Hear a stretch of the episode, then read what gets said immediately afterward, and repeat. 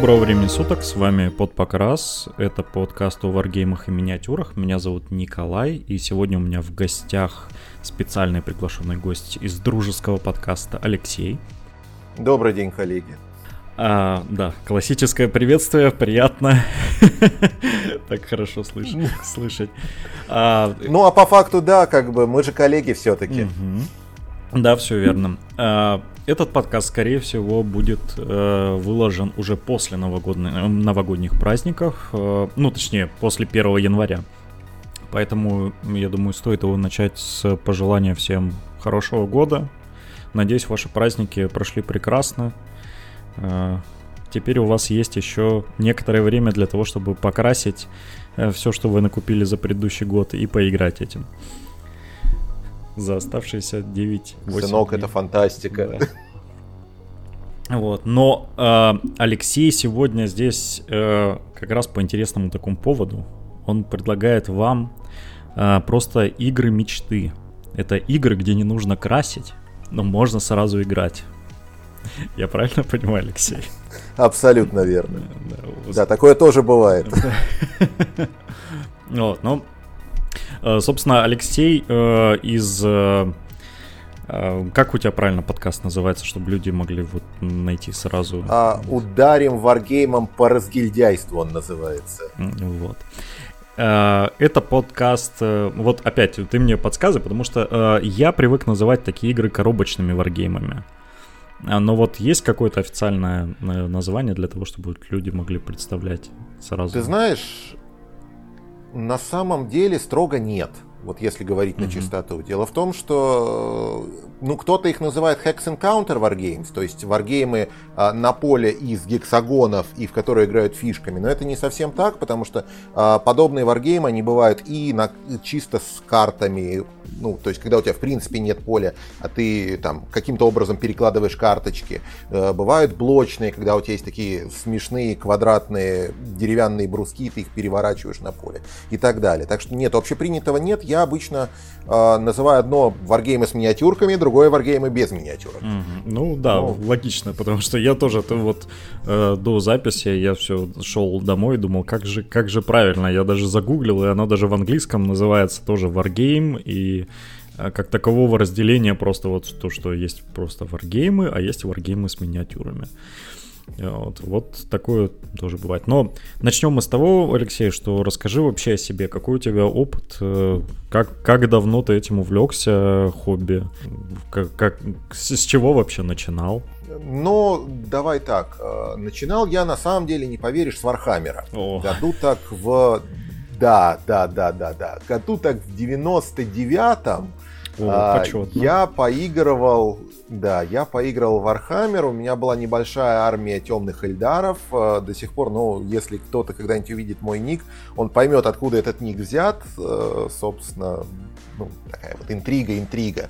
А после этого был достаточно длинный период, э, когда я, в принципе, там иногда немного поиграл в настолки с товарищами в общаге. Ну, собственно, я сам из Калининграда переехал учиться сюда, в Москву. Собственно, тут как-то так осел, понаставался и в рамках учебы во что-то играл. Уже после того, как я выпустился, я пристрастился к э, именно вот настольным, ну давай, окей, к варгеймам без миниатюрок. Э, давай, давай сегодня будем просто варгеймами называть, да, чтобы да, без проблем. А, в принципе, на самом деле я не вижу большой... Ну, не так, я не делаю жесткой дифференциации. То есть я играю в варгеймы с миниатюрками, в ту же «Войну кольца». Я играю с огромным удовольствием, хотя не понимаю, зачем там миниатюрки, но не суть. Ну, честно. Особенно с их качеством. Э, э, ну, не, последний-то набор довольно-таки вот со стартера с призраками по-моему. Не, Война кольца я про Арисовскую игру, А-а-а. которая именно настольная. А, я понял. Ну, в принципе, люб... даже э, в обычные варгеймы, если честно, некоторые смотришь и думаешь, можно играть и бумажками. Ничего зазорного в этом нету. Да, именно так. А, собственно, перешел я, ну, сейчас у меня достаточно большая коллекция, что-то порядка там, ну, наверное, под 600 игр, плюс-минус. Это я сейчас смотрю на них. Это четыре шкафа, забитых э, играми, коробочными, зиплоками всякими. И надеюсь, когда-нибудь в это сыграть. Ну, то есть, в принципе, не, не зависит от того, в какие ты варгеймы любишь играть, у тебя все равно, в конце концов, забивается несколько шкафов, да. Только в одном случае коробками с нераспакованными ми- миниатюрами, а в другом случае с нераспакованными играми в коробках. Именно так, именно так, к сожалению. А, я, собственно, скажу, как я э, к своему стыду э, о э, варгеймах о варгеймах без миниатюр э, я узнал довольно-таки поздно, и вот не поверишь, я узнал о них э, благодаря сериалу «Теория Большого Взрыва», где Шелдон Купер хотел сыграть в варгейм, который настолько сложен, что в него играется несколько недель, там, с этот с, э, в общем-то, какой-то реликтовый, самый знаменитый там какой-то варгейм он играл. Вот. Э, и я только тогда э, узнал о том, что такие варгеймы существуют, и пошел вот интересоваться, залез как в интернет посмотреть. И, честно говоря, очень, очень этому всему удивился. Но сериал оставил у меня такое впечатление, что это игры, которые там, которые ты с друзьями распаковал, и неделю вас жены ищут по городу с собаками вот в таком плане. Потому что все телефоны отключены, а вы там где-то в гараже прячетесь. А, насколько вот э, эти все ощущения действительно, неужели, ну, э, сложные ли варгеймы такого плана, насколько они Э, не знаю, время затратное, что ли, потому что если в Wargame с миниатюрами у нас можно там за полчаса до трех сыграть, то вот все, что я слышал о коробочных Wargame, что это мы с пацанами на всю ночь играли там одну партию, и то не доиграли. Но здесь на самом деле ответ простой. Варгеймы без миниатюр, они тоже разные абсолютно. Вот э, я просто сейчас буду приводить некоторое количество примеров. Надеюсь, это не сильно. Нет, это даже нужно, чтобы люди могли э, да. потом загуглить и выбрать что-то для себя. Вот и отлично. А, например, у меня сейчас перед глазами находится такая игра, как Shores of Tripoli или Побережье Триполи, собственно, игрушка, посвященная действиям а, американского флота против э, берберийских пиратов или берберских пиратов, не знаю, как правильно. А, и она абсолютно спокойно играется там за час. То есть мы в нее отыграли в свое время за два с половиной часа две партии с объяснением правил. Mm-hmm. Но при этом есть и действительно сложные игры. Там мой любимый Unconditional Surrender, если играть полную кампанию, это игра, которая позволяет отыграть всю Вторую мировую, причем там гипотетически в конце еще могут союзники столкнуться с Советским Союзом. А, она на двух картах, огромная, куча нюансов, куча всего. А, там компания занимает 500 часов. Ох, нифига себе. Да, предела совершенству нет, как говорится. Но здесь важно понимать, что, в принципе, именно варгеймов без миниатюр, в принципе, там плюс-минус можно найти на любой вкус и цвет. Вопрос в том, насколько ты хочешь глубоко и подробно там э, уходить от одной грани, то есть от чистой играбельности, когда просто там кидаешь кубики и, и ржешь под пиво, извините, до там чистой симуляции, когда ты там пытаешься когда ты пытаешься оценить, сколько у тебя там топлива, сколько боеприпасов и так далее, и так далее, и так далее. Но в целом это как-то так, да, действительно. Ну, игр очень много, они совершенно разные, а то, что есть определенная такое смещение в сторону долгих и сложных игр, так называемых монстр-геймов, как э, в, нашем, в нашей среде их обычно называют. это связано с тем, что они наиболее, ну как кажется, наиболее проработанные, что ли, наиболее подробные, наиболее интересные. Хотя, на мой личный взгляд, это далеко не всегда так. Угу сделать тяжелую игру значительно проще, ну, такую тяжеловесную игру значительно проще, чем сделать игру играбельную, легкую и хорошую. Да, я тут с тобой согласен, потому что даже если возьмем а, ну, чем а, более объемный свод правил, чем больше там каких-то нюансов, то мне кажется, что многие геймдизайнеры за этим прячут э, просто то, что они не могут оттестировать все, как бы вот нагромождение таблиц. Это просто иногда э, полет фантазии, который все равно вряд ли кто-то до нее доберется, вряд ли кто-то будет это отыгрывать, и так вот оно. И поэтому оно на самом деле менее балансное, чем маленькие выверенные игры. Тут интересный вопрос такой. А, смотри, ты говоришь, что есть большие монстры геймы, есть маленькие, которые вот можно две партии за два с половиной часа с объяснением правил. Это прям, это э, не каждая настольная игра э, сыграется так быстро. А чем же тогда вот такие маленькие варгеймы отличаются именно от настольных игр? Ну, то есть э, мы же, наверное, все видели, как играют в э, Игру престолов, допустим, э, там что у нас еще есть? Ну, Игра престолов это слишком массивная такая игра. Ну, в общем, как отличить именно Wargame от настольной игры? А вот это на самом деле очень хороший вопрос, и у меня нет окончательного ответа на него. А, я бы сказал так, что если э, игра пытается каким-то образом приблизить тебя к исторической реальности, ну или к тому, что могло бы реально происходить, то она вполне себе э, такой ну, может быть легкий, может быть не очень легкий варгейм. Вот эта вот грань между настолкой и варгеймом, она, на мой личный взгляд, зачастую достаточно, ну, такая зыбкая. А в качестве яркого примера можно вспомнить экс-игру номер один э, по версии BGG, «Сумеречную борьбу». Мне не очень нравится этот перевод, но это мои личные трудности. Я предпочитаю называть по-английски Twilight Struggle. И э, в нее играют как настольщики, в нее играют так и варгеймеры. Игра с, ну, на мой личный взгляд, офигительным балансом. Просто, ну вот, более отбалансированную игру я, ну, на своей практике, наверное, не встречал. При этом она до сих пор играется, несмотря на то, сколько ей лет, и, по-моему, уже лет под 15, что ли. И она реально очень хороша. Я до сих пор поигрываю в нее иногда, но уже в электронном виде, ну, благо есть такая возможность. Классно, кстати. Я так понимаю, что у вас тоже э, задевает эта общая тенденция э, настольных игр переходить в цифровой вид, что можно уже многие игры знаменитые найти на цифровых площадках и поиграть, не выходя из дома. К сожалению, не так много, как бы хотелось, но часть действительно можно. Э, на самом деле, э, такой небольшой еще ноу-хау, именно среди, ну, насколько мне известно, среди варгеймов без миниатюр появилось э, несколько очень интересных приложений, которые позволяют играть, ну, во-первых, там, по переписке или в настоящий момент по интернету и так далее. Одним из самых известных является Vassal. Это, ну, если кто-то будет гуглить, vassalengine.com, да. Собственно, вы, скорее всего, им тоже пользуетесь, но, насколько я знаю, начался он именно для варгеймов без миниатюрок. А, ну, возможно. У нас сейчас все именно варгеймы с миниатюрами играются в Tabletop симуляторе, но туда, по, по идее, можно вообще любую игру э, засунуть без разницы. Ну вот да, я его себе поставил, но так нормально и не попользовался.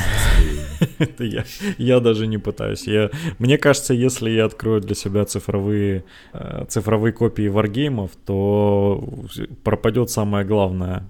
Пропадет вот это живое общение и какой-то кайф от игры. Мне станет лень ходить в клубы. В общем, вот, вот чего я боюсь. И пропадет покрас. Ну как же похвастаться свежепокрашенной Минькой, это же так круто. Да, да, да, да, да, само собой. А, а вот мне, кстати, интересно, а чем варгеймеры хвастаются? Количеством э, коробочных игр? Как вот просто так? Интересно узнать. Но на самом деле э, обычно они хвастаются чем-то таким, ну, эксклюзивным, что ли. То есть, ну, к примеру, там, э, отрыл ты какую-нибудь игру там 76 -го года и такой говоришь, народ, зацените, mm-hmm. вот игрушка. Больше по этой теме ничего не выходило. Но только в 76-м мохнатом году была единственная. О, блин, да, я это представляю. Круто. Классно. Ну, на самом деле, действительно есть определенная проблема, что некоторые темы значительно более задействованы и более, ну, не то что актуальны, а более популярны. Ну, то есть там Нормандия встречается значительно чаще, чем, э, там, я не знаю, какая-нибудь гражданская война в Колумбии. Какие-то сраж... Каких-то сражений, в принципе, ну, там, раз-два и обчелся. Именно вот когда ты обладаешь играми по ним, ну, ты такой начинаешь гнуть пальцы и так далее. При этом важно понимать, что большинство из этих игр когда-то давно были, ну, просто на полках магазинов, ну, естественно, чаще всего не в России, но все-таки, и как бы стоили там достаточно божеских денег. А сейчас из-за коллекционной стоимости, из-за того, что они не переиздаются, но они там стоят как чугунный мост, к сожалению, зачастую. Да, я себе представляю. А, вот э, интересно сразу несколько вопросов возникло. Ты часто упоминаешь, что э, в варгеймах э, в основном исторические какие-то события симулируются. Насколько вообще историческая тема ну, я так понимаю, что историческая тема, она там повсеместная, а вот не историческая тема в варгеймах как развита? Сильно меньше. Очень сильно меньше. А, в основном, когда мы говорим о варгеймах, это все-таки действительно история, реальная история, ну или то, как мы себе ее представляем. То есть по понятным причинам там у меня где-то лежит коробка игры под названием Генезис, насколько я помню, это игра, посвященная сражениям бронзового века. Ну, понятно, что мы не очень достоверно понимаем, что там происходило. Ну, да. а, есть небольшой, ну, реально небольшой пласт э, научной фантастики. На мой взгляд, он действительно очень небольшой. И есть очень много гипотетических конфликтов. Там, что бы было, если бы Сталин в 1953 году не умер, а напал на Европу? Или что бы было, если бы холодная война стала горячей э, войной? Ну, там, заканчивая э, такой достаточно клюквенной игрой, у меня есть игра под названием Ной Швабенланд, прости господи за мой акцент. А, эта игра посвящена а, тому, что нацисты после поражения во Второй мировой войне спрятались на базе Новая Швабия в Антарктиде. Не-не-не-не-не, вот сейчас будет самое веселое. Давай. А там на них нападают инопланетяне. А, ну, это вот почему-то эта тема, кстати, довольно популярна на Западе, ну, кроме того, что на обратной стороне Луны. Есть же этот ну, да. Wargame. Э, а, нет, там не было фашистов. Ну, короче, там вот эта тема о том, что фашисты инопланетяне, это прям классика просто. Ну, то есть не так много, как хотелось бы, в основном все-таки исторические. В основном исторические, да. То есть даже тот же там «Властелин колец», насколько это благодатная тема для подобных игр, ну, за исключением вот двух коробок от Арес, собственно, «Войны кольца» и «Битвы пяти армий», можно вспомнить старую игру от, э, ну точнее не так, старые три игры от SPI. Была такая компания когда-то очень давно, но, к сожалению, уже очень давно с нами нет. А, собственно, посвященные сражениям войны кольца. И, в принципе, ну, именно по классическому фэнтези, ну, я на вскидку ничего не вспомню. Угу. То есть оно есть наверняка, но я не вспомню просто. Как интересно сложилось, что более, наверное, потому что ну, наверное, я так понимаю, что варгеймы, э, они довольно рано э, появились, э, раньше, чем ну, нормальные варгеймы с миниатюрами, в том плане коммерческого. Вот ты упоминал игру 76 года, то есть очевидно, что уже до этого были выпущены некоторые игры. Вот. И возможно из-за того, что более аудитория как бы раньше сформировалась, чем чем э, аудитория варгеймов с миниатюрами, э, ну, более массовая имеется в виду, то, наверное, поэтому больше идет упор на историчку. Ну, наверное. Наверное, наверное, наверное. Я сейчас на самом деле специально открыл э, БГГ, наш любимый БГГ, которым мы в основном смотрим. И первым варгеймом вообще, в принципе, считается игра под названием Tactics. Ну, точнее, не так, первым коммерческим варгеймом. Mm-hmm. Потому что все это на самом деле пошло э, формально еще там с игр типа Крикшпиле и так далее. То есть оно все заимствовано от штабных игр. То есть э, мы все представляем себе... Это же была некая... Когда кто-то планирует операцию, двигаем флажки, да. Да, да, да. Это же была некая смесь вот варгеймов с миниатюрами, потому что там у наши императоры российские, они же Э, в том числе и миниатюрами увлекались э, некоторые, не будем их вспоминать.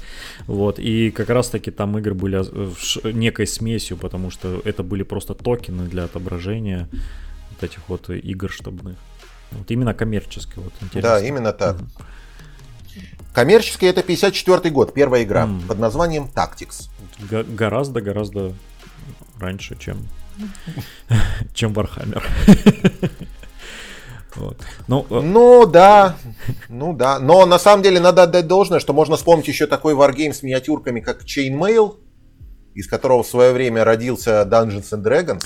Но, ч- Но это как Chainmail бы... это же какой там это конец 60-х, начало 70-х, по-моему. Он не, не... По-моему, да, если мне не изменяет память. Что такое, мы не будем в это влезать. Если что, наши слушатели, я думаю, более подкованные, и Google рядом, и они напишут правильные правильный комментарий. А, В общем, я на самом деле позвал тебя, Алексей, для того, чтобы ты рассказал, как э, лучше всего и из чего, на твой взгляд, было бы правильней э, начать свой нелегкий путь в варгеймах, если до этого вот мы все испорчены варгеймами с миниатюрами. И первые вопросы, конечно, это я ворвался, как бы мне очень, очень волновали меня эти вопросы. Ну, вот. Но вот самый главный вопрос это с чего обычно, ну, варгеймеру, который любит играть с миниатюрами, войти в вот в такие э, более классические коробочные варгеймы с друзьями, с, как заманивать, э, какие игры стоит попробовать первыми. Но здесь я бы на самом деле опирался для начала от того, какой период интересен. То есть э, человеку, которому интересна Вторая мировая война, ну там предлагать античность как минимум, ну не вполне, наверное, правильно. А, аналогично, там, если кого-то интересует там современность или холодная э, война. А, я сейчас, если не против, немножко пройдусь по эпохам и да. просто буду называть буквально одну-две игры, которые, на мой личный взгляд, э, стоило бы затронуть. Да, хорошо. Начнем мы с античности. Античность, э, собственно, греки, Рим, персы и все это, вся эта вкуснятина, а на самом деле именно на тактическом уровне, а чаще всего мы, когда говорим об античности, говорим именно о тактическом уровне, а самый ну, наверное, одной из самых хороших серий и самых популярных и, что важно, а, очень массовых серий является серия Great Battles of History или сокращенно ГБОХ. Э, в этой серии вышло на данный момент уже, по-моему, то ли 8, то ли 9 коробок. Вот я к своему стыду не вспомню сколько. Заканчивая тем, что э, в этой же серии вышла игра Самурай. Правда, ее сейчас за адекватные деньги не найти, но все равно, как бы, тактика феодальной Японии, она там плюс-минус напоминает тактику античности. Э, там вы можете столкнуться с Александром Македонским, Филиппом Македонским, Римом ранним, Римом поздним, все что угодно, заканчивая сражениями на море, заканчивая там всякими варварами, фигарварами и прочей, прочей, прочей фигней. В общем, если вам, вас интересует тактика по античности, наверное, Great Battles of History это самый оптимальный вариант. Минусов несколько. Минус первый. Э, она не так часто появляется на рынке. То есть, э, на самом деле, это бич большинства коробы, ну, варгеймов без миниатюрок, они не очень часто переиздаются. То есть последнее переиздание коробки Александр, это первая коробка серии Great Battles of History, мы ждали, по-моему, лет 7 что ли. Ну и как-то так. В общем, сейчас она уже раскуплена и ждем нового переиздания. Когда-нибудь оно все-таки будет, я надеюсь. Если говорить не о э, тактике, а о чем-то более верхнеуровневом, то есть уже там поуправлять там, легионами, чем-то еще, я бы посмотрел на классику Ганнибал э, Рим против Карфагена. Она же, кстати, была на русском языке. Это та сам, тот самый варгейм, когда, который когда-то давно издавала компания. Тут, кстати, называть компанией можно Конечно, из мы... тех, которые присутствуют. Конечно. Ну, мало ли. А то еще воспримут как рекламу. Издавала компания Hobby Games. Э, и это был один из первых варгеймов, реальных варгеймов, который издавался на русском языке э, в России. Э, до сих пор его можно найти. Сейчас недавно вышло новое издание. Но, что важно, большинство из этих игр, они дуэльные. То есть это чисто один на один. Если мы хотим мультиплеера, можно посмотреть в сторону Successors. Это тоже античность. Мне эта игра не очень нравится. Она посвящена войнам диадохов. То есть э, после гибели Александра Македонского, борьба за наследство, тыр-тыр пассатижи. Ну, в общем, кто-то забирает себе вдову Александра, кто-то сына Александра, кто-то тело его несет и хочет захоронить. Ну, в общем, веселая игрушка. А по античности на самом деле плюс-минус все. То есть именно вот из таких игр-то там много, но из знаковых, наверное, ну, лучше будет как-то так. А, важный момент, если не найдется Ганнибала, вместо него можно взять, он не супер хорош как замена, но Цезарь, э, Рим против галлов, Caesar, Rome vs. Gaul. Э, игра, компа- э, игра компании GMT вышла года три назад, по-моему. Ну, плюс-минус то же самое, просто другая тема, чуть другой движок. На мой взгляд, она чуть-чуть хуже. Но все-таки. Так по подробности достаточно или нужно нет. более подробно, менее по... Мне кажется, что прекрасно. Великолепно. А, тогда продолжим. Средние века. Все плохо. А, хороших игр... А, извини, вернемся к античности. А, последняя коробка, которую я забыл сказать, просто потому что у меня этой линейки нет, потому что я именно в античности ее пропускаю. Ну, иначе совсем все было бы плохо. Это серия Commons and Colors. А, или в простонародье говоря, деревяшки. Собственно, это представитель блочных игр, то есть э, у тебя твои войска представляют, ну, они стоят на поле, они выглядят как деревянные там, прямоугольные параллелепипеды. А, красиво, хорошо, и что важно, если у вас есть коллекция миниатюрок, то вы вполне спокойно можете заменить деревянные блоки на миниатюрки. Будет выглядеть красиво. И это очень хорошо. А, система управления войсками достаточно подробная и интересная, но я сам в античность так и не поиграл. Я в целом не очень люблю античность, э, ну, как эпоха она меня не очень сильно привлекает. Но мои товарищи, например, из Санкт-Петербурга заиграли античность до дыр. У них, более того, там регулярно проходят турниры, но они знают, кто они. Если они тут присутствуют, они даже порадуются. Но все-таки. Продолжим. Средние века. Из средних веков, из доступных игр, их не так много. А, и если мы говорим про тактику, это снова Commons and Colors. К сожалению, вышла только одна коробка Commons and Colors Medieval, посвященная Византии против арабов, конкретно, по-моему, против сасанидов. А, хорошая система, интересная, клевая, удобная, все хорошо. Минус, ну там по-моему, 12 сражений всего в коробке. Ну, это с одной стороны минус, с другой стороны, эти 12 сражений надо отыграть. А, Причем важно, что в Commons and Colors практически в любую, там, любой сценарий можно отыграть там за 3-3,5 часа, плюс-минус. Угу. И это очень здорово. А, вторая линия... Да-да-да. Слушай, как интересно, у нас средние века, это же столетняя война, это куча всяких событий, и ты говоришь, что так мало варгеймов, это прям удивительно, насколько проигнорировали издатели. На самом деле варгеймов порядочно, и сейчас я объясню почему. Угу. А, следующая серия, именно серия, о которой я бы хотел сказать, это серия Man of Iron. Она специфичная, там есть свои нюансы, но она интересно играется, и в принципе, ну там плюс-минус она похожа на правду. В настоящий момент доступно 4 коробки, из них 3 из них объединены в единый, ну сейчас, э, скорее всего, если будет, кто-то будет брать, то будет брать именно вот объединенную версию, в единый так называемый трипак. Три дефес пак, то есть пак из трех игр сразу, которые в одной коробке лежат. Это, собственно, Man of Iron, это Infidel и это Blood and Roses. Собственно, это крестовые походы, то есть тактика по крестовым походам. Это Столетняя война, и это «Война алой и белой розы». Порядка 40 сценариев в одной коробке. Э, на вторичке она стоит порядка там, 10 тысяч, но э, реиграбельность зашкаливает. Ну, то есть, э, как бы отыграть 40 сценариев, поменявшись сторонами, ну, понятно, что там уже ни одного времени не хватит. У меня лично не хватило, у меня до сих пор лежит в пленке. Четвертая коробка из этой же серии посвящена итальянским воинам. Эта коробка называется Аркибус. И, насколько я помню, она уже out of print. Ну, то есть ее, в принципе, не так... Э, ну, найти можно, но это будет уже не так дешево и не так приятно. А других игр на, именно на тему Средневековья на самом деле много. Их много от разных издательств, но э, здесь кроется некоторое количество нюансов.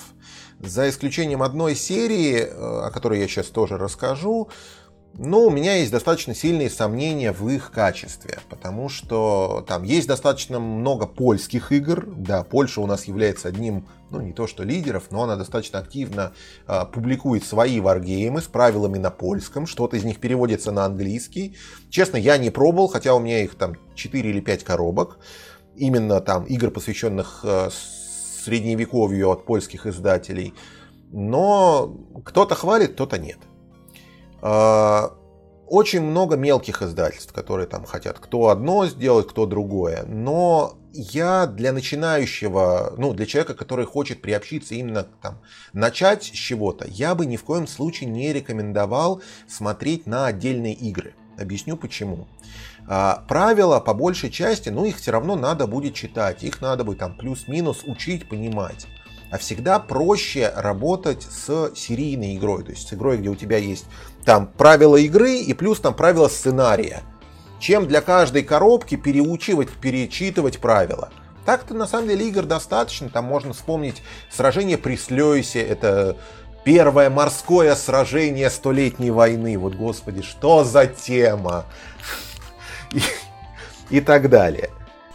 Да, Но я бы рекомендовал именно смотреть на что-то серийное. А если серийное, то, ну, собственно, я здесь и стараюсь называть плюс-минус серии, потому что вот ты схватился за серию, ты там выучил правила, правила Great Battles of History, ты понимаешь, что тебе там, ты вложил еще денег, купил там коробочку из Пекур, посвященную Риму, и в нее по тем же правилам отыграл, и ты счастлив.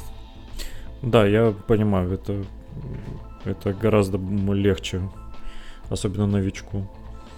Ну вот, особенно новичку, да. Спорить не буду, ни в коей мере.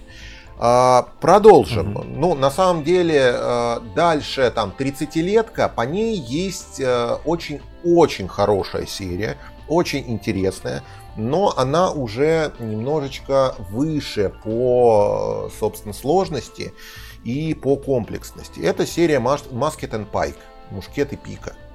А, не так давно компания GMT переиздала, ну, сейчас на самом деле такой тренд, издала Dual Pack с первыми двумя коробками. Это, по-моему, This Accursed Civil War и Sweden Fight On. Э, Sweden Must Fight On, или как-то так они называются. Я к своему стыду эту серию так нормально и не попробовал. Но я очень на нее надеюсь, что когда-нибудь у меня дойдут руки.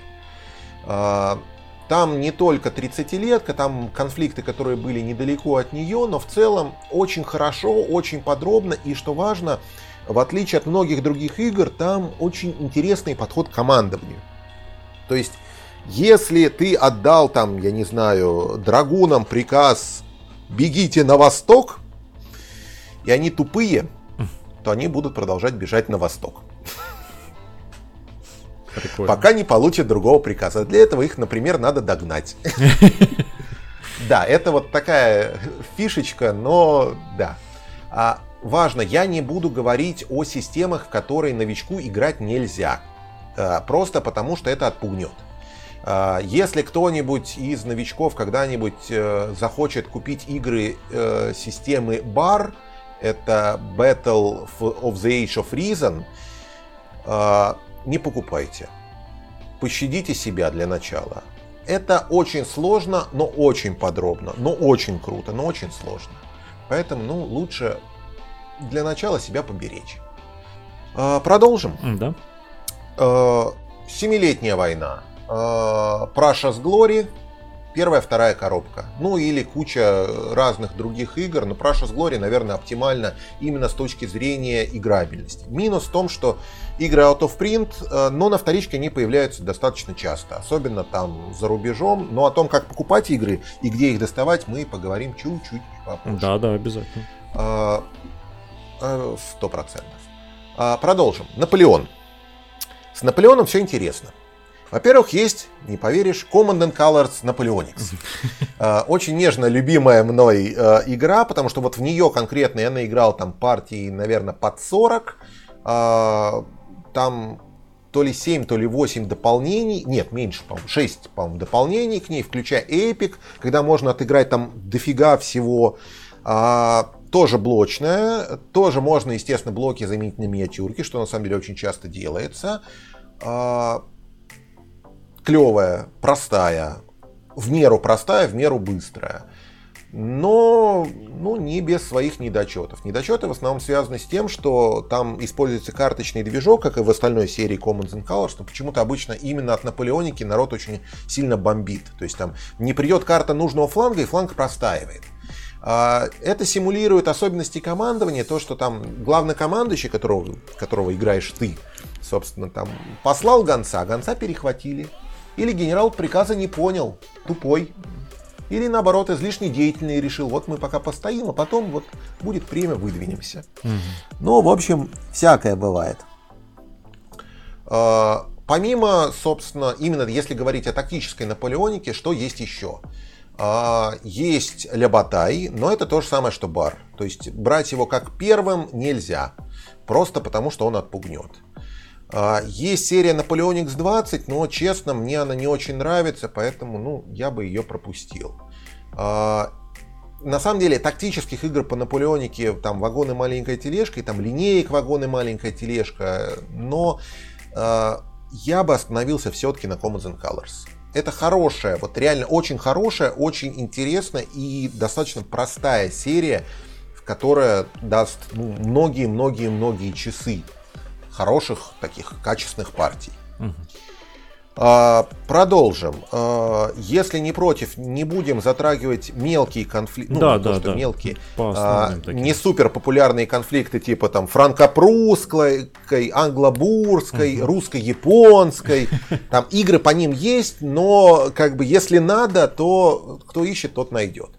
А, сразу в омут с головой. А, Первая мировая. Я не знаю ни одной хорошей тактики по Первой мировой войне. Удивительно. То есть, э, да. А, но с чем-то это, ну, я могу это объяснить. Это может быть связано на самом деле, именно, я говорю именно о тактике. Угу. А, это может быть связано с тем, что на самом деле вот именно окопную войну, а все, что было до окопной войны, ну, не сильно интересно, а, показать, наверное, достаточно тяжело. То есть вот это вот э, вжимание в землю, там попытки встать под пулеметы и так далее. Все это круто, но Э, единственная игра, которая приходит на вскидку, это, по-моему, серия In the Trenches, но мне она не очень понравилась. А, две. Есть еще Great War Commander, но в него я так и не сыграл, поэтому о нем ничего не скажу. Mm-hmm. Есть очень большой пласт э, игр э, оперативных и стратегических. Ну, собственно, из стратегических самое известное это Пути славы, она же Тропы славы. То, что издавала Гага, ну, собственно, когда года два, по-моему, назад. Отличная игра, мне она очень нравится, со своими недочетами, но, во-первых, это совершенно невероятный дизайнер, которого я очень сильно уважаю за его любовь к Первой мировой. У него там порядка, по-моему, 15 что ли игр, посвященных а, Первой мировой разных. А для начинающего я бы рекомендовал взять не карточ, ну не игру с частично карточным движком, который представляет из себя пути славы, а посмотреть в сторону Dual Pack от GMT, ну, при желании его можно найти, под названием 1914 uh, Glory's End и When Eagles Fight. Одна посвящена Восточному фронту, то есть э, Россия против Германии, ну, условно. Вторая, собственно, Западному, с э, конфликт с Францией. А, обе игры хорошие, обе игры интересные. Обе игры не самые простые, но и не самые сложные. И при желании можно отыграть там за 5-5,5 часов. То есть это такая хорошая игра на выходной. Когда ты вот сел с утра, вечером встал и счастлив. Угу. Что-то более экзотичное, ну, можно упомянуть, но, наверное, лучше не стоит. Зачем издеваться над людьми? Ну, мне очень нравится серия Дервильд Крик, но э, из нее обычному человеку стоит смотреть, ну, может быть, на первую первый зиплок, она, собственно, на интродакторе игру, посвященную Таненбергу. Мне она очень нравится, но здесь Фукумхау. А, рядом с Первой мировой находится гражданская война в России. И тут, mm-hmm. на мой взгляд, да, пальма первенства это игра Reds или красные. А, и более того, ее сейчас э, издает или да, издает только компания Гага. Она будет на русском языке, качество перевода не знаю какое, что там будет, не знаю, но игра хорошая, я в нее наиграл очень много партий, ну там, по меньше 10 все-таки, но, собственно, она клевая, интересная, но это тоже игра на весь день, к сожалению. То есть вечер, ну, наверное, можно попытаться упихнуть, но, на мой взгляд, это будет не так интересно, особенно первые несколько раз. Reds рекомендую категорически, очень хорошо, очень интересно. Э, продолжим. Интербеллум, ну, пропустим. Игры там по, по гражданской войне в Испании, все это есть, все это бывает. Но просто надо... Нельзя объять необъятное, хотя очень хочется. А, продолжим. Вторая мировая. Наверное, игр по Второй мировой значительно больше, чем по всем остальным. Ну, за исключением, может быть, гражданской войны в Штатах, потому что там игр просто какое-то невероятное количество, но Их я пропускаю, поскольку тема чаще всего для русского игрока ну, не очень интересна. Тактики. Тактики Второй мировой. Их много. Они есть разные, на любой вкус и цвет. Мой личный фаворит это игра Combat Commander.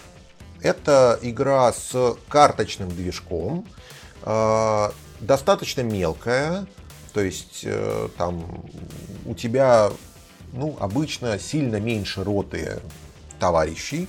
Э, хорошая, интересная, простая, быстрая. Тоже там три часа вы закончите партию, скорее всего.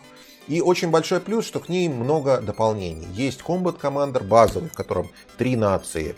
Э, русские, немцы, американцы. Есть Combat Commander Mediterranean. Там добавляются итальянцы, французы, британцы. Есть э, дополнения мелкие в зиплоках, а, посвященные десантным операциям, посвященные Сталинграду, посвященные гипотетической операции «Морской лев», то есть вторжению немцев в Великобританию. А, есть турнирный пак специальный, где невероятно тестированные сценарии. Я играл из них четыре. Ну, это действительно очень хорошо, очень круто и очень интересно.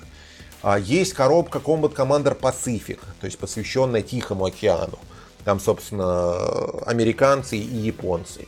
Есть Combat Commander Resistance, но он сейчас out of print, поэтому ну, у меня его, к сожалению, тоже нет. Так получилось. А, хорошая серия, можно найти достаточно просто. А, минус, на мой личный взгляд, один. Это карточный движок. А, я сейчас попытаюсь э, обрисовать картину, с которой там, игрок может столкнуться во время своей первой партии, объяснить, почему как бы, никаких проблем на самом деле нет. А для того, чтобы сделать что-то, у тебя должна быть соответствующая карта. Ну, распределение карт в колоде это открытая информация, у тебя есть карточка с указанием, там, что есть. И вот ты выбежал в чисто поле, а у тебя не пришла карточка движения. И ты вот лежишь в чистом поле. А, или там тебя обстреливают, а у тебя нет карточки стрельбы, поэтому ты не можешь выстрелить. На самом деле это э, самая стандартная претензия, я ее понимаю, но я здесь склонен к тому, что э, это показывает либо особенности командования, то есть когда подразделение вот совсем потеряло голову и э, его руководитель пытается хоть как-то собрать, ну ребята, ну давайте, ну вот хоть чуть-чуть постреляйте в ту сторону, хоть, ну не прицельно, ну вот хоть вот может, подавить хоть получится. А, либо, собственно, говорит о том, что огонь может быть и есть, ну или там попытки передвигаться есть, но только вот они не успешные совсем. А, для сравнения э, есть такая, ну сейчас достаточно странное сравнение будет, есть такая настольная игра, не Wargame ни в коем случае, под названием MacBlast э, от Стива Джексона, автора Манчкина, а, посвящена космическим боям. И там очень интересное правило, то есть у тебя там космические корабли, и у противника космические корабли, друг с другом перестреливаетесь. Там есть правило, что у тебя есть в руке может быть карточка стрельбы. Так вот, э, всякий раз, когда ты кидаешь карточку стрельбы, ты обязан э, издать, вот согласно правилам, издать какой-нибудь звук, напоминающий стрельбу. То есть что-нибудь такое пиу, пиу, или что-то подобное. И если ты этого не сделаешь, то выстрел автоматически промахивается. О, боже. Я сейчас не шучу, это абсолютно так. Э, если кого интересует, э, посмотрите на рулбук игры MacBlast. Она, ну, она, по-моему, до сих пор продается. У меня когда-то была, но я ее подарил, насколько я помню. А здесь можно представить, что то же самое. То есть вся, вы можете стрелять каждый ход, но только когда у вас нет карточки на руке, вы промахиваетесь. Это не значит, что когда она у вас есть, вы попадете. Там тоже там есть определенные нюансы, но, но все-таки. А, по поводу тактик дальше. Есть э, игра, являющаяся святым гралем, но я бы не рекомендовал ее для новичка. Это игра под названием Advanced Squad Leader. И это самая подробная тактика из существующих тактик. Э, но это очень большие правила, то есть это про rulebook больше, чем Вархаммера, сильно больше, чем Вархаммера. А, это, ну там, скажем так, это нюансы на каждый случай жизни. Есть два, нет, есть четыре стартер-кита, то есть стартовых набора, которые играются по неполным правилам, но, честно, я бы остановился все-таки на Combat Commander. Или, может быть, на там, относительно новой игре под названием Last 100 Yards, но я, к сожалению, ее э, вдвоем так и не успел опробовать, а соло-партии не дают полного впечатления. Продолжаем. Угу. Оперативные игры. Масштаб чуть больше. Ну, не чуть, сильно больше. А, я рекомендую номерную серию от Симонича. Есть такой дизайнер, я, к сожалению, не помню его имени, по Марк, что ли. Ну, в общем, самой известной игрой является Нормандия 44. Я рекомендую из этой серии Нормандию 44, Голландию 44 или Арденны. Собственно, тоже 44. Сталинград 42, честно, мне не очень понравился. Если найдете, Украина 43 великолепная игра. Но, к сожалению, на Out of Print, когда будет переиздана, непонятно совершенно. Солерна 43 э, не играл, ничего не скажу. Они, все вот эти вот, э, сколько, 5-6 игр, которые я назвал, они играются по плюс-минус одинаковым правилам. И это тоже серия. И это очень удобно. Потому что ты там выучил правила Нормандии, и абсолютно спокойно там с небольшими изменениями играешь в Голландию, в Орденны, во все, что твоей душе угодно. А, в целом, наверное, из оперативных игр для начинающего игрока это оптимально. Именно для того, чтобы вот научиться и играть. А, более крупные игры а, я бы, если честно, оставил. То есть ни в коем случае не надо уходить там в сторону монстров, э, где там две с половиной тысячи фишек только с одной стороны. Такие игры тоже бывают, но, ну, наверное, не стоит. И ни в коем случае не берите в качестве первой игры ОКС, Operational Combat System. Это очень хорошая серия, очень подробная, там очень сильный акцент на логистике, вы реально планируете операцию и должны все там четко рассчитать.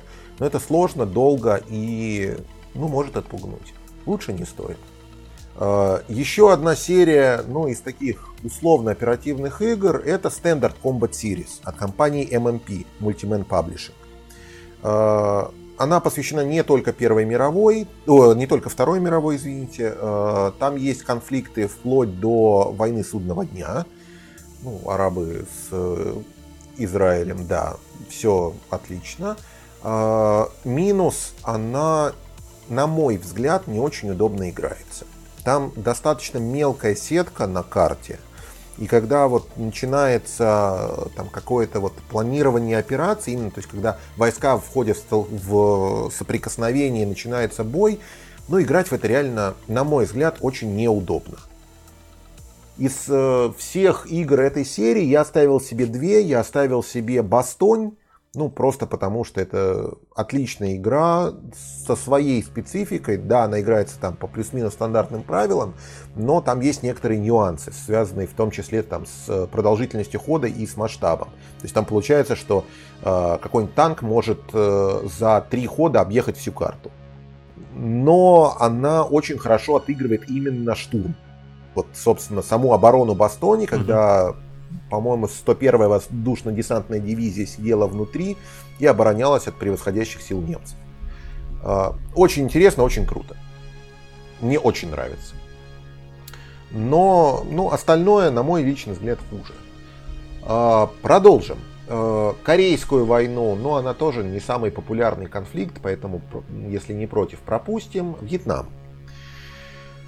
О, во Вьетнаме много хороших игр. Но я лично со своей стороны рекомендую коробку под названием Silver Bayonet. Это игра от компании GMT Games, а, посвящена компании, сере... э, компании Серебряный Штык. Собственно, это э, операции в долине реки Ядранг. Э, очень клевая, очень интересная. И у нее есть один такой плюс, который на самом деле достаточно специфичен. А, как мы себе представляем обычный коробочный варгейм, ну или варгейм без миниатюр, как договорились уже. Это там поле, вот мы вот на поле двигаем фишки. Угу. Тут почти то же самое. Только для некоторых сценариев у тебя доступны микрополя. То есть у тебя э, на листе примерно формата А4 э, расположено и игровое поле, и некие, некоторые там дорожки, например, там подкрепления чего-то еще, и некоторые специальные правила. И все. То есть это вот реально операции из разряда там с одной стороны 6-7 фишек, с другой стороны там 7-10 фишек. И вот как все это друг с другом активно взаимодействует. Вот звучит вроде как скучно, на деле это офигенно круто, и это позволяет играть в достаточно стесненных обстоятельствах, когда там размера стола не хватает и так далее. А, мне подобные сценарии очень нравятся, и более того, зачастую они не сильно короткие.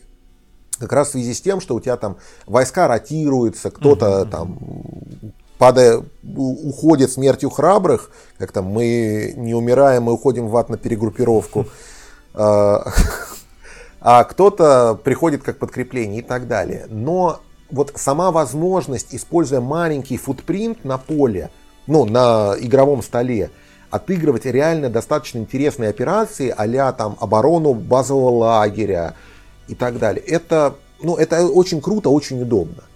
В компанию я целиком так и не отыграл, более того, там даже из, по-моему, 11 сценариев я все не отыграл, но игрушка реально очень хороша, и за свои деньги, ну, она там стоила, по-моему, 65 долларов, что ли, она просто великолепна. Мне очень нравится, я там предельно счастлив. А, что дальше? А, холодная война. Игр много. Игр очень много, на любой вкус и цвет. И вот здесь я, наверное, не рискну что-то советовать, потому что они очень разноплановые, предельно разные, и ну, мне очень тяжело сделать какой-то выбор. То есть я, например, люблю мелкую тактику, поэтому я, у меня там вот сейчас глаз упал э, на Main Battle Tank. Это, собственно, тактика с акцентом на танках, где каждая фишка это отдельный танк, и вот вы там выдвигаетесь, маневрируете, подкрепление, всякая вот такая всячина. У меня их три коробки, собственно, Main Battle Tank, э, британская армия на Рейне и армия ФРГ. Очень круто, очень интересно. Но здесь кому что нравится. Есть, э, если честно, это действительно очень тяжело, потому что именно по холодной войне игр просто какие-то невероятные количества и жестких, ну там именно вот хороших серий, которые бы мог рекомендовать, я на вскидку не вспомню. А, если немножко вернуться ко Второй мировой, а, есть, э, собственно, иногда потребность полетать. А, если мы говорим об авиасимуляторах, выбор большой. Игр много. А, я от себя рекомендую достаточно странную, немного абстрактную, но при этом на самом деле очень интересную карточную игру под названием Wild Blue Yonder. Это серия Down in Flames. Она издавалась компанией DVG, сейчас издается компанией GMT эти две серии немножко отличаются, то есть Down in Flames от DVG отличается от Down in Flames от GMT. А, последняя коробка на настоящий момент это Wild Blue Yonder, это все компании Европы и Африки. То есть там Тунис, Мальта, что-то над Советским Союзом. А, в общем, все, что хочешь. Очень круто, очень прикольно. И что круто, в отличие от большинства других игр, которые я сегодня называл, в нее можно реально играть мультиплеерно. То есть ты даешь каждому игроку свое звено самолетов, и вот вы там маневрируете. Важно, она абстрактная. Ну, достаточно сильно абстрактная. Но при этом она интересная, клевая, и, наверное, если бы я наз... мне надо было назвать там топ-10 любимых игр, она точно в нем бы была. Есть более хардкорные симуляторы, но давайте не будем о грустном. Ну да, да. Если не против, да. А, последняя серия это серия Next War. Это серия, посвященная современным гипотетическим конфликтам. А, Индия-Пакистан, Китай против Тайваня, Северная Корея против Южной Кореи, ну или Южная Корея против Северной Кореи, Россия против Польши, да, такое тоже есть. Внезапно. А, Ладно. Да. Ну, так и называется Next War Poland. И на обложке два флага. Польский и русский. Понятно. Да, да. Но Next War Vietnam. Вот последняя коробка, которая у меня, кстати, по-моему, до сих пор в следе так и не вскрыта. Отличная серия, хорошая, интересная, но не для новичка. То есть, если вы, ну не так, там на самом деле интересно, что есть базовые правила, есть правила продвинутые. Если кто-то захочет, я рекомендую найти Индию-Пакистан. Потому что там нет десантных операций, это очень сильно упрощает игру. Там нет жесткого превосходства, ну не так, там нет жестких авиационных боев, которые есть, например, в Польше, потому что в Польше там какая-то невероятная э, фигня творится именно в плане авиации. То есть мы, когда играли, у нас там первые полтора часа мы просто э, делали авиационный сегмент первого хода. Ох, когда вот, вот взлетают истребители, начинают друг с другом. Ну, в общем, это было круто, но это было очень весело. По космосу, ну, наверное, ничего на скидку, ну, такого, чтобы я мог посоветовать новичку, совсем новичку, я не назову. А, есть серия Space Empires, мне она очень нравится, но это вот как Сумерки Империи, только легче, быстрее, но с необходимостью вести бухгалтерию ручкой. А, кажется, вроде как бы смешно, но на самом деле это реально очень, очень крутая серия. Там три коробки, собственно, база и два... Да, скоро будет третье дополнение, по-моему. А, очень круто, очень интересно, и есть хороший туман войны. То есть э, ты летает что-то, а что это летает, а непонятно, что летает. Э, хочешь узнать, подлети, посмотрим. Ну, в общем, как-то так. А, основное это, наверное, все. Я надеюсь, не сильно загрузил. Нет, нет, я думаю, наши слушатели для себя подметили пару игр в интересных для них э, декорациях и потом напишут благодарности обязательно в комментариях. Давай э, э, очень, очень объемно и очень круто, на самом деле было прекрасно, приятно э, слушать это все, но у нас еще два важных вопроса и не так много времени. А, давай первое. Ты несколько раз упомянул, что были переводы варгеймов на русский язык. Вообще, насколько это распространено и насколько э, вообще юному фанату можно прийти в условный Hobby World и э, найти там варгейм? И насколько он будет хороший? Ну вот, что бы ты посоветовал, может, из русского, из переведенного?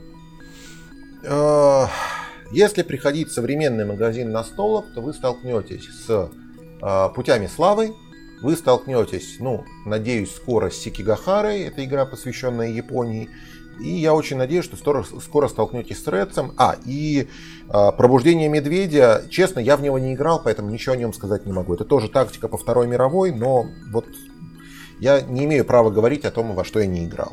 Игр локализуется мало, очень мало. Но есть нюанс.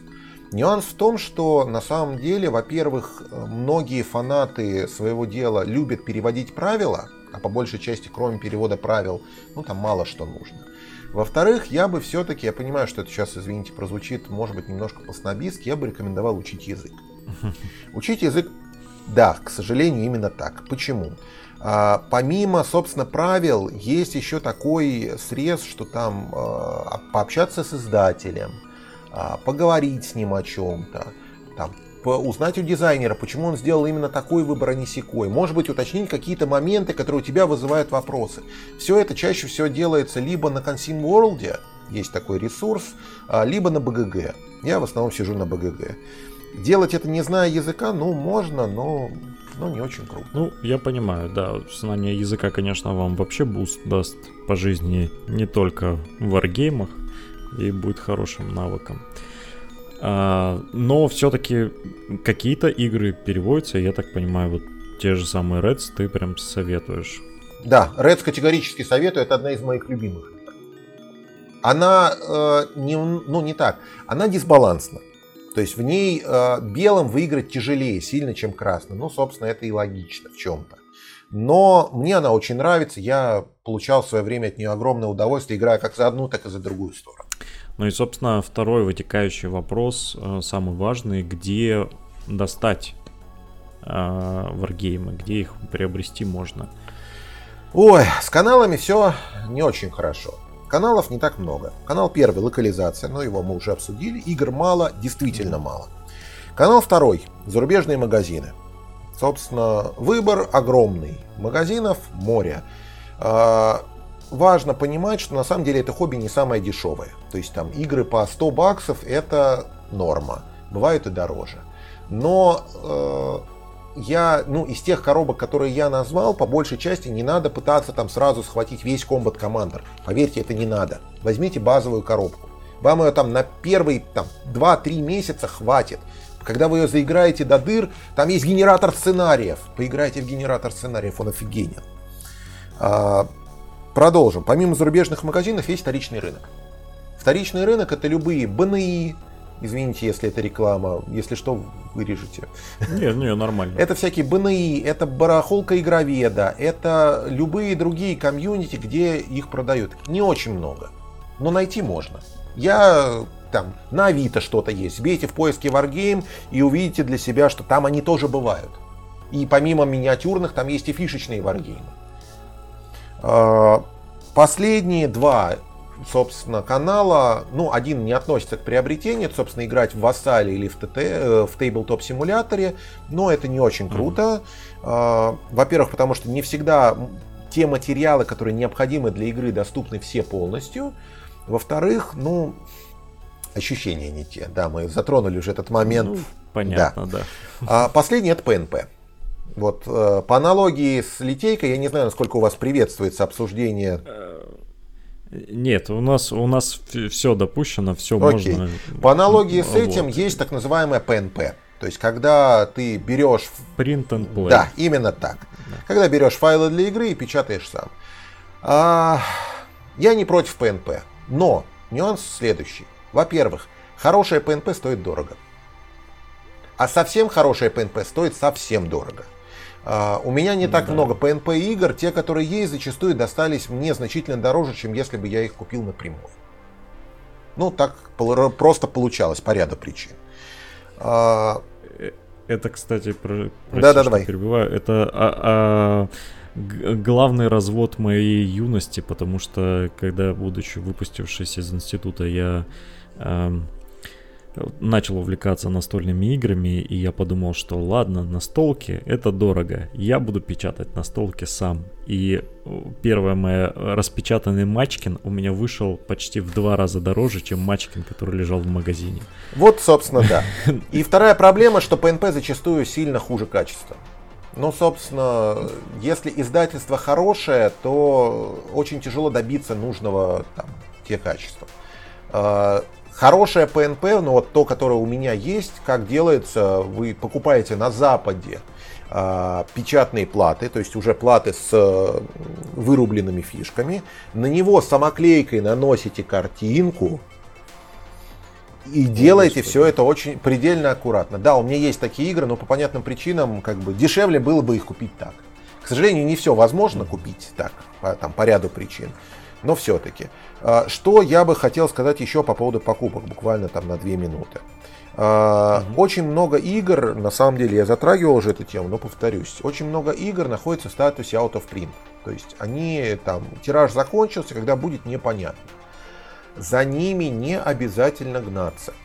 На самом деле, вот оборачиваемость э, варгеймов без миниатюрок, она на самом деле достаточно такая серьезная. То есть те игры, которые там были условно доступны в каждом э, магазине на столок там два года назад, сейчас вполне могут стоить там каких-то бешеных 300 долларов. Ну, я не совсем утрирую, потому что у меня есть игры, которые столько стоят, и которые я в свое время там брал за 30 баксов. Э, да, всякое бывает, к сожалению. А, поэтому постарайтесь посмотреть из того, что сейчас доступно. Я рекомендую обратить особое внимание на игры компании GMT. Э, это, ну, на мой взгляд, один из лидеров. А, и что важно, что э, эта компания, ну, не так, на мой взгляд, у этой компании количество там, потенциальных косяков, которые бывают, она значительно меньше, чем у большинства остальных. Да, косяки тоже бывают, как и с обычными настолками, как и со всем остальным. Там где-то что-то там, на фишке единичку не прописали, что-то еще. Да, неприятно, ну, но да, да, да. а что делать? Ну, наверное, как-то так. Ох, прям сегодня достойно, достойный выпуск, мне кажется. Вышел. Я очень рад. Спасибо тебе, Алексей, что пришел в гости, что рассказал, что познакомил так сказать, одних варгеймеров с другими варгеймерами. Вот, я надеюсь, что э, комьюнити как-то начнет, возможно, перетекать. У меня много друзей есть, которые, э, которые чего-то уже больше хотят, но вот, э, знаешь, с, надо как-то убеждать своих друзей. Вот я надеюсь, что этот выпуск как раз будет таким. Я очень на это надеюсь. Заставит. Да. Все, спасибо. спасибо. Это было очень круто. Спасибо, что пригласил. Да, мне тоже было очень круто. Спасибо нашим слушателям за то, что прослушали этот выпуск. Надеюсь, ваши новогодние праздники проходят хорошо. И всего вам хорошего. Всем пока-пока. Хоу-хоу-хоу. Пока.